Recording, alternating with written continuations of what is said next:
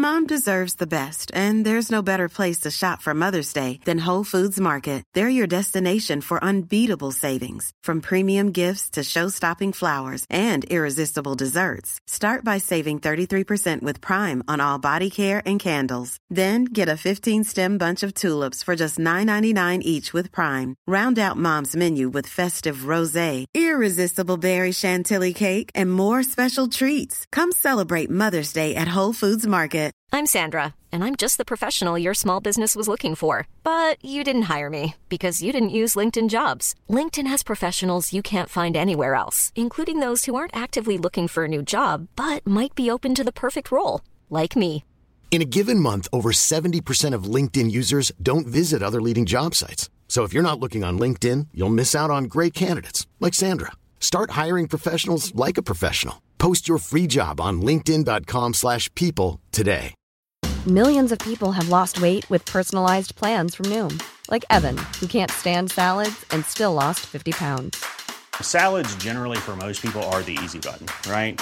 For me, that wasn't an option. I never really was a salad guy. That's just not who I am. But Noom worked for me.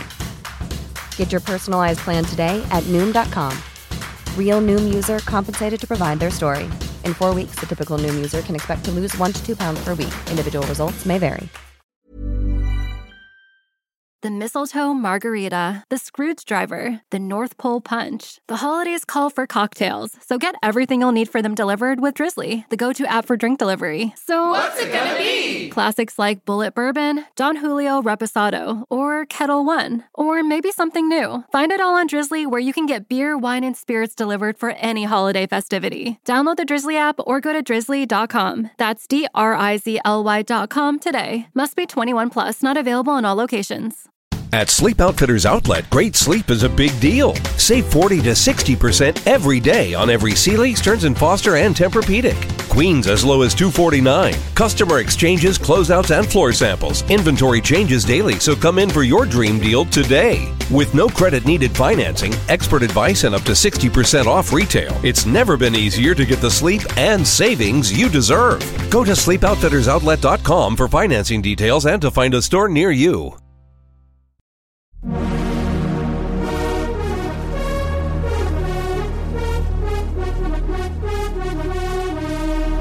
You're listening to Pop, the History Makers, with me, Steve Blame. In part two of this podcast with director Steve Barron, he talks more about Michael Jackson and his creative input, also meeting and being the first video director to work with Madonna, the Take On Me video, which launched A-ha, and also his life as a film and series director. But first, he talks about how it is working with a band and his experience with the Human League on Don't You Want Me. There was a number of videos that were that were a little political like that. There was this slight resentment towards it. It you know the, the videos seemed to play the person singing the song and leaving everyone else as a supporting act. And the, yet the band often uh, you know were, were much more collaborative and even sharing uh, in their in their writing and their studio recording and everything. And uh, so I think there was a natural amount of resentment towards the lead singer, um, unless unless they were a band that were comfortable in their own skins and they just knew where where it, they stood. But um, often we'd get that brief from the record company, and only that brief was like, kind of, can we we need to share a bit with the band because they didn't want the politics of kind of band saying we don't we want we want those shots put in afterwards because you could usually guess that you're cutting to someone once too much, once too many times. So yeah, there was there was politics, and and what I tried to do with with the this, the idea for for uh, Don't You Want Me was was do a, a, film idea where there were there was relationships going on. Uh, the song was suggesting that as well, and there were relationships um, on camera and off camera, and behind the scenes and within the film, and uh, the film within the film, and uh, it uh, it, so it suited it really. I mean, you don't know what I don't think you know what the hell's going on. I used to know. I yeah, I did a whole um, backstory to it, and I used to know what that video is all about. But it's obviously very heavily influenced by Truffaut, French cinema, day for night. I, I wasn't a real cinema aficionado, but I saw that film by chance one night late on Channel 4, fell in love with Jacqueline Bisset and was loved the idea of a film that showed the workings of filmmaking because that was also my passion and how I'd grown up was on the set with as a clapper So here the crew were very involved in in the film and and some points in that film I didn't know whether we were watching which film we were watching. And that was I, very exciting. So I thought we'd try and do that in uh, Don't You Want Me and use all the members of the band uh, as as the players within those relationships. I mean, you mentioned Francois Truffaut and uh, and the film that inspired it, but Truffaut also he appeared in that film. He did sort of his, his Hitchcockian little appearance. I, I, was going through that video today to try and find you, and well, there's one point of someone coming through a door near the end. And the trouble is, it's so small, I couldn't work out if it's you or not. Are you in that? You know what? I can't remember. Um, I remember that I wanted to go that one stage further, like we were trying to do with every video at the time. It was like, okay, we got this idea. It's a good idea. It works. How can we push it even further? And and the film within a film idea was good for that song and was working. And I thought at the end we've got to make it a three way thing. Even the cutting room is a set. So you know the the is if we go film within a film, within a film, we turn on the mirror, we see us. We're the final layer. And I think it was a real rush moment. I seem to remember we did it very last minute, and it probably I, I might be there. I can't remember, but I know the cameraman that we used and probably the focus pull and the grip were in that mirror. I don't know whether I was. I can't remember. I mean, you say that uh, you you always wanted to go one step further. Are you a person that uh, is ultimately well, I don't know if it's the right word, but bored with what they've done and before and they want to they want to sort of in, in, improve or just take that in a new direction. I don't know if the word is boredom from something but you know what i mean? It's something that you you have a need to develop. Is this is this been your life in a sense that the need to keep developing and changing and and and have new input and output? It was more i it was more i was learning that when i pushed myself i could do often do better uh, do things that were stronger. And when I really worked hard at them and really applied to them, I could do it. But I was often, you know, I, I could be quite lazy as well, and I'd be like, "That's a good idea. Let's do it." And when when I did, that's a good idea. Let's make it better. It often got better, and I was just learning that really at that at that time.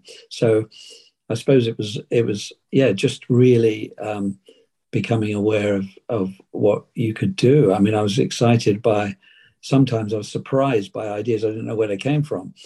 Because uh, I, I, yeah, I didn't, I didn't go to art school or anything, so I didn't know, you know, what you, you didn't know what would come out of a blank page, and often, you know, total rubbish would come out of a blank page. But okay, but you know, luckily, occasionally, some some ideas that I really am proud of, and uh, felt that they uh, they I had no idea where they came from. I mean, Michael Jackson's Billie Jean is really one of the greatest videos ever made of the greatest one of the greatest songs ever made. I mean you know just a fantastic and that you know that album was his pinnacle and that that video is absolutely incredible. What was the brief um, for the video and what was jackson's input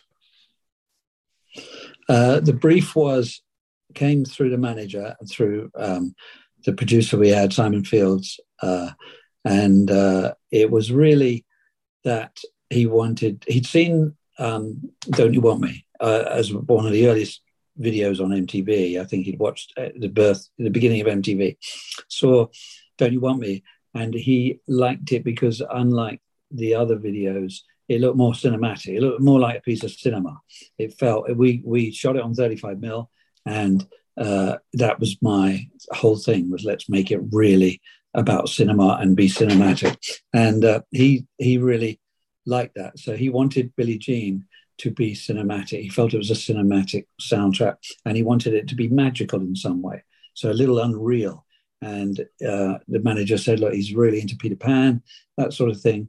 Um, can it be uh, you know a magical story? And and uh, um, there was this idea that I had I used to do brainstorming with Danny Kleinman, who's became a big music video director and commercial director and everything, and uh, we, uh, he, we we kind of brainstormed an idea to do the Midas touch for a Joan Armatrading video about maybe five months earlier, and I still had that idea, and it didn't work for her. It wasn't right for for that song, and uh, it was stuck in my head. And so for this song, it felt like if you you know this this is a sort of magical character. He is in a lot of ways already a sort of a, a magical character that. Uh, that uh, is kind of slightly off human in a way. He's got kind of, it's like a cat. He's like, you know, he moves like uh, not like most humans move. And uh, so it felt like um, do something like that, where the Midas touch, where everything this character comes near lights up. And also, um, you know, I, when I spoke to him, um, you know, he said, I asked him, I asked him, where, where does it come from? And he said, I just read it in a newspaper, you know, about this character, Billie Jean. And uh, he'd say he'd, it was a story in a newspaper. So it became about the newspaper as well. He didn't really, um, there weren't any ideas as such that he put into it. When I got to LA, uh, we'd written and faxed the script, they'd approved the budget, and they'd, they'd wanted to go ahead. But the first thing I did when I got to LA was sit down with him and show him a storyboard of uh, how it would all come together. The uh, the video and, and the frames that we'd be using in the various places and uh, he was he, he, just took it all in and just um, enjoyed how it would be. And uh, and then he did suggest another scene which was a great i thought was a great idea which was a dancing scene where um, these characters came alive but they were instead of lit up they were they were mannequins that came alive and they danced behind him down the street which i thought was a fantastic idea and he said, we can get choreography. And I said, that'd be amazing. But when we went to the record company with that idea uh, and the cost implication of that idea, which was only $5,000, I remember, eh, they said, no, we would, you're getting $50,000 to do this video. Well, you're not getting a penny more. That's it. And we couldn't absorb that because actually we weren't making any markup on it anyway. So we couldn't absorb it. So we couldn't do the idea. So I presume that they would tell Michael this but I think to this day he thinks I kiboshed the idea.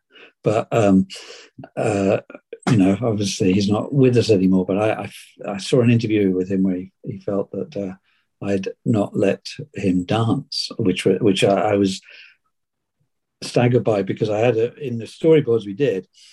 You know, I'd been told that he danced and he practiced a dance in front of the mirror. So we'd left two choruses for him to dance. So we clearly storyboarded with him, you know, didn't know how to depict him dancing, but they were proper choruses, long chapters of it. So, but I think it was because the record company cleverly swerved the extra money by you blaming me possibly for not wanting to do something that was going to cost extra money, you know. Um, so, but who knows? You know, I don't know the, the, the full story of that.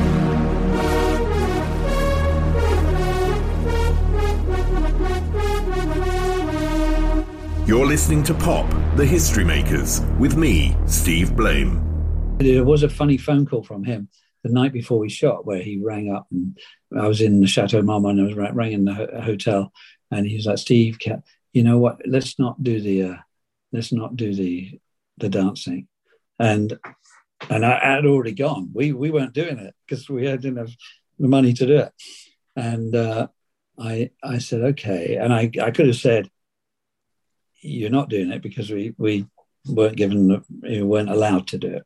Um, but uh, anyway, we left it at that, and I presume that then they'd sort of come and said, "Do the dancing on Beat It, do it on the next, do it on, do it from here, leave the video how it is." You know.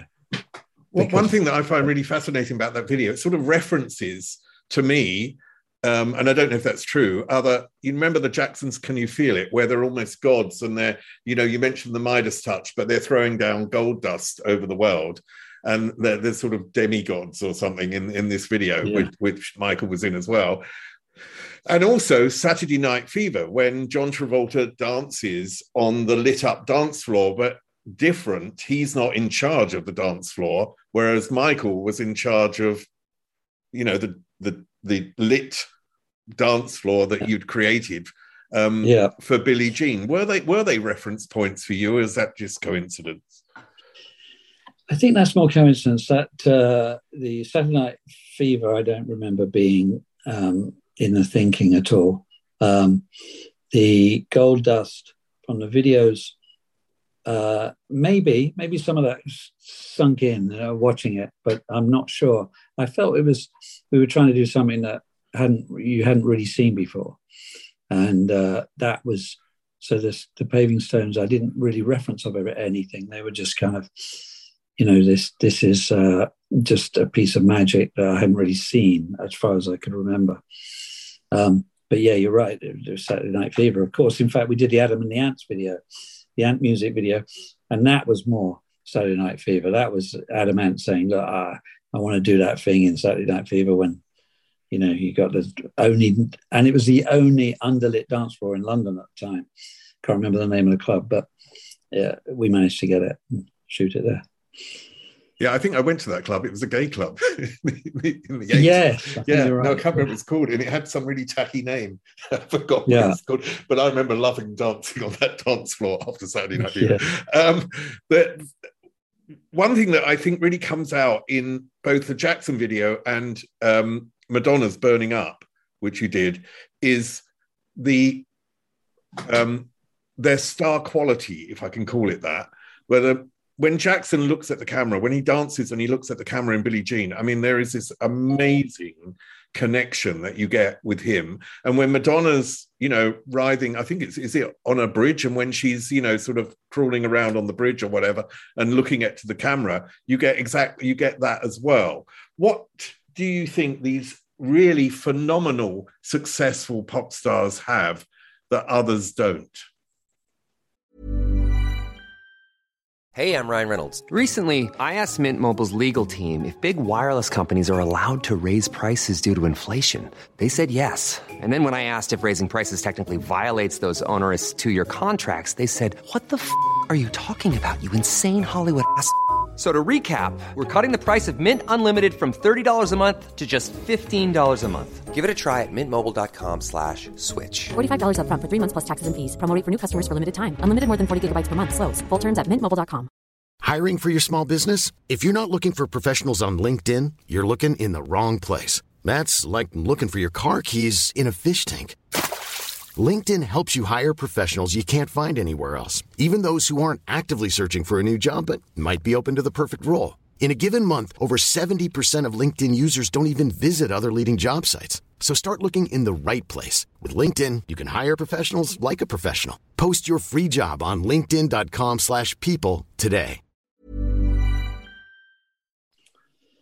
Um, Stardust quality. I mean, it's like a it's very hard to put your finger on it, but you do see it. I mean, you kind of when I met Madonna, I felt it was there. When I'm obviously when I saw Michael in particular on that in that studio doing doing his his thing, uh, you just have this this otherworldly star, David Bowie as well. You know that that. Uh, um, that that isn't and mere mortals don't really have. It's very hard to describe it, and you it's kind of a feeling. And I suppose you you know you know them already because you've known them on on TV lit, and uh, but uh, often you know you meet you meet people and they're they're not quite what they were on television actors everything and uh, but with uh, certain certain people like Madonna and and uh,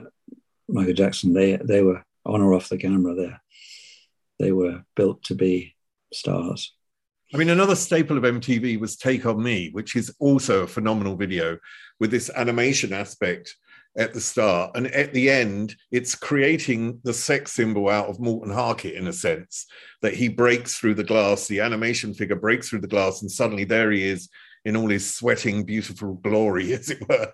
And you've you've created uh, a sex symbol. Was was he comfortable with doing that because I've I've met him a few times, interviewed him a few times, and went around his house, and I always felt that he poo-pooed the aspect of his looks because he wanted also to be taken seriously. And as a band, they're really taken seriously today, but at that point, they they were more of a sort of pop throwaway band. Um, so w- was that something that came into the discussion with Take on Me? No, because it was too early. Really, he didn't really know. He hadn't uh, become that sex symbol yet. Um, it wasn't until after the video, really, that he uh, that, that it all hit and went crazy for him, like a teen idol, and uh, that messed with anybody's head. But that hadn't happened yet. So, you know, we were when we were shooting the video, we were just doing a video, so he wasn't relating that to being a sex symbol because he didn't he he didn't know, and he was quite young and a bit naive in a way about it felt like about girls. I don't think he'd had a real relationship at that point um, with a with a with a girl, and uh, I mean, I'm you know I'm sure he wasn't a virgin, but um, you know he, he didn't feel like he he that was necessarily something uh, that was at the front of his mind. He he just actually um, would uh, would be happy to you know to belt out that song and do it for real, and you know even miming to it. He wanted to do he wanted to show that this is this is what he could do. That's what he was proudest of was was being a singer and uh, that uh, you know the sex symbol thing then hit on a, such a like a big tidal wave thousands of screaming girls and front covers of all these magazines. And then it was a big question of like, this is this this isn't what I was putting out there. This is not what I meant it to be, and or ever thought it could become. But it came with the uh, with the territory. Yeah, I think it's amazing. I think that's that's you know one of the the great power of the pop video was that it could create a star from how they were presented in a in a video, and I think a-ha really showed that. With Dire Straits, maybe it's a sort of different story because MTV, what I heard, and and Money for Nothing launched MTV Europe, obviously, but it was made before. But what I heard was that MTV America were not happy with the original footage, or Dire Straits wanted like a live video, and MTV America wanted something else added to it. And I presume that's why you were brought in. And then the mm-hmm. whole thing changed. So could you tell me about that? Yeah, it was um, it was it was pretty straightforward. I mean, Jeff Ayeroff at, at, um, at Warner's just said that Mark's not very keen on videos, but he's written a song which is a little, in a way, condemnation of MTV and uh, and videos, but it uh, it is something that he doesn't really appreciate. He thinks that the you know people are listening to the song it should be pure. It should be about the band playing it. It should be uh, if if you have to see it on TV. But the the thing that we don't want to do is put images. This was you know Dire Straits felt like they didn't want to put images to in any way change the meaning of the purity of, of the meaning of the song. And naturally, you're going to put images to it if they're not coming from exactly the same place then they're not purely uh, what the intentions were, and can slightly colour the uh, the the experience of listening to the song. I mean, what was interesting about that song in itself was that it was derogatory to MTV. The yeah. actual lyrics are derogatory to MTV, so you know, money for nothing and the chicks are free, and yet MTV took it and made it uh, an MTV song and sort of turned it round in a sense with the line "I want my MTV," and I, I find that really sort of uh, amazing because it's it goes from one aspect of them not initially being keen, you making a video that is then compatible for the band and works for MTV, and then MTV taking it completely on board as a sort of positive uh, work for MTV. Was was that something that you were aware of at the time? Yeah, I, I straight away you listen to those lyrics, you're like, uh, they they would they really want to promote this, yeah, um, and uh, they're like, yes, we do, and, and they were right, you know, because they could say they by by not saying we're not playing that because that's against us, um, you know, they made it for them. They made it like it's like fine. That's these are opinions that we can all have, and uh, um, and you know, and it's fun. And uh, it was kind of, you know, we were exploring new territory with the with the CGI animation, and so it was very, it was very like it felt like part of MTV that they they their identity very much came from, which was quite clever early on. These little interstitial videos, short little five ten second cuts of claymation or whatever that with the MTV logo, and they were they were very clever because they they gave they rose MTV as as the ceiling to everything. As the, it gave it, you know, it kept the identity, even though some of these bands were massive and and iconic, and it still, you know, they surrounded it with this this uh, roof of uh, MTV. So anything they could get away with anything, even a derogatory song going to number one and giving it MTV Video of the Year as well. It was like um, all of it was uh, was was kind of funny and ironic for me, um, and uh, and you know, I, I, got to know Mark quite well after that, and uh, we did a number of other videos, and it was, it yeah, it was uh, it was something that just kind of came at the right time because it was a time when people were questioning MTV. It was like, what was it, four years old or something? And uh, is it still relevant? Is it, is it, you know, is it gonna, what's it gonna do next? What's coming? And this came along. So that was that year sorted. One of the things that you, as an early video director, you became a film director and and also a series director. What for you is, you know, film is very collaborative, and I presume series is also incredibly collaborative. And there's much more uh, money in terms of budget, um, and many more people that are involved in decision making was there more freedom making videos or is there more freedom for you today when you make a series or you make a film? Definitely more freedom with videos. I had uh, a period where a few years where um, you know it was literally i could do whatever I, within reason obviously but whatever i wanted to do. And you know with good budgets and things it was uh, i was uh, trusted with that because we'd had success with some of it. And um, that that was freedom I never really got again. Although I did some mini series uh, later, Arabian Nights, and after Merlin was a, a quite a big hit, uh, Hallmark Entertainment gave me some sort of blank pages in the same way. They said, "What do you want to do?" I said, "Arabian Nights. Let's do Arabian Nights." Uh, and they, you know, they came up with twenty six million dollars to make it, and really, I had no uh, yeah, no no interference or um, really was allowed to do what I wanted to do. For a few of those miniseries, it, it became a bit like a video where it was like, right, put your do what you want, do it how you want. And that was great fun, obviously. I'm a writer, and obviously my voice is in what I write.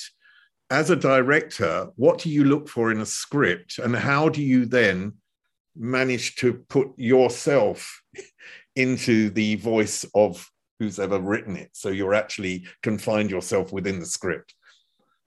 Uh, I think just understanding where the script's coming from, uh, under, making sure you're getting the subtext, uh, and get everything you can from the writer um, in terms of intentions and whys and wheres, and uh, and then uh, and then I'm going to naturally have ideas, and some of them are slightly different. Some of them take it in a slightly different way, but uh, you know, you you they expect that, um, and I think writers are are grateful that you're trying to to not take away from it, but just to to embellish and add to what the idea and what the what tells the story the best way. Um, so it's uh, it's a good, usually a good project. I just worked with Ashley, um, Ashley Pharoah. Just worked with Ashley Pharoah on uh, Around the World in 80 Days, and uh, one, you know, great experience because he all he wants to do is make it as as good as possible and and uh, enjoys where you take it when you take it on and ju- jumps back in and and ca- helps carry the the the load. One thing about the 80s for me, if I go back to that decade to finish with, one thing about the 80s for me is that it wasn't always a great decade. It was a decade of sexism, racism, misogyny, homophobia, unemployment. You know, there was there were lots of societal things which were bad in that decade. Yet it had this escapism of music and also uh, music video. Do you think music video played a role in changing societal values? I like to think so. I mean, it be it was the you know a large part of pop culture at the time, and pop culture uh, was influencing people. It was seemed to be influencing the rhythm of the the eighties. You know, it got things got faster somehow from the seventies. It it got quicker. Consumption a little bit got quicker, but thinking got quicker, and action got a bit quicker.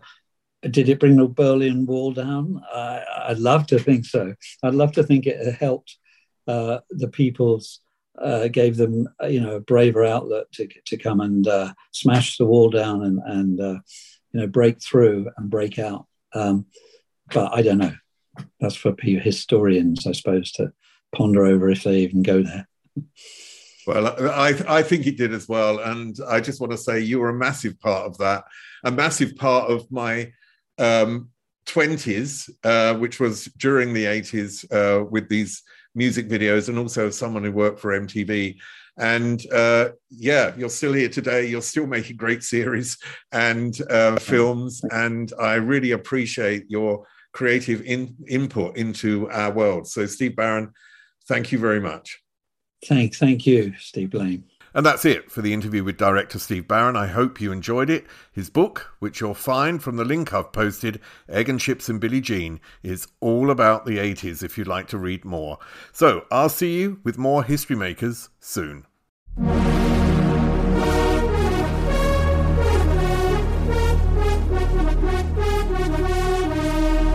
You're listening to Pop, the History Makers, with me, Steve Blame. Selling your car to Carvana is as easy as. As easy as pie? Sure. All you have to do is enter your license plate or VIN. As easy as a stroll in the park. Okay, then just answer a few questions and you'll get a real offer in seconds. As easy as singing. Why not? Schedule a pickup or drop off, and Carvana will pay you that amount right on the spot. As easy as playing guitar. Actually, I find that kind of difficult. But selling your car to Carvana is as easy as. Can be. Visit Carvana.com or download the app to get an instant offer today. Mom deserves the best, and there's no better place to shop for Mother's Day than Whole Foods Market. They're your destination for unbeatable savings, from premium gifts to show-stopping flowers and irresistible desserts. Start by saving 33% with Prime on all body care and candles. Then get a 15-stem bunch of tulips for just $9.99 each with Prime. Round out Mom's menu with festive rosé, irresistible berry chantilly cake, and more special treats. Come celebrate Mother's Day at Whole Foods Market. Planning for your next trip? Elevate your travel style with Quince. Quince has all the jet setting essentials you'll want for your next getaway, like European linen, premium luggage options, buttery soft Italian leather bags, and so much more. And it's all priced at 50 to 80% less than similar brands. Plus, Quince only works with factories that use safe and ethical manufacturing practices. Pack your bags with high-quality essentials you'll be wearing for vacations to come with Quince. Go to quince.com slash trip for free shipping and 365-day returns. Even when we're on a budget, we still deserve nice things. Quince is a place to scoop up stunning high-end goods for 50 to 80% less than similar brands. They have buttery soft cashmere sweaters starting at $50, luxurious Italian leather bags, and so much more. Plus, Quince only works with factories that use safe, ethical, and responsible manufacturing. Get the high-end goods you'll love without the high price tag with Quince. Go to quince.com slash style for free shipping and 365-day returns.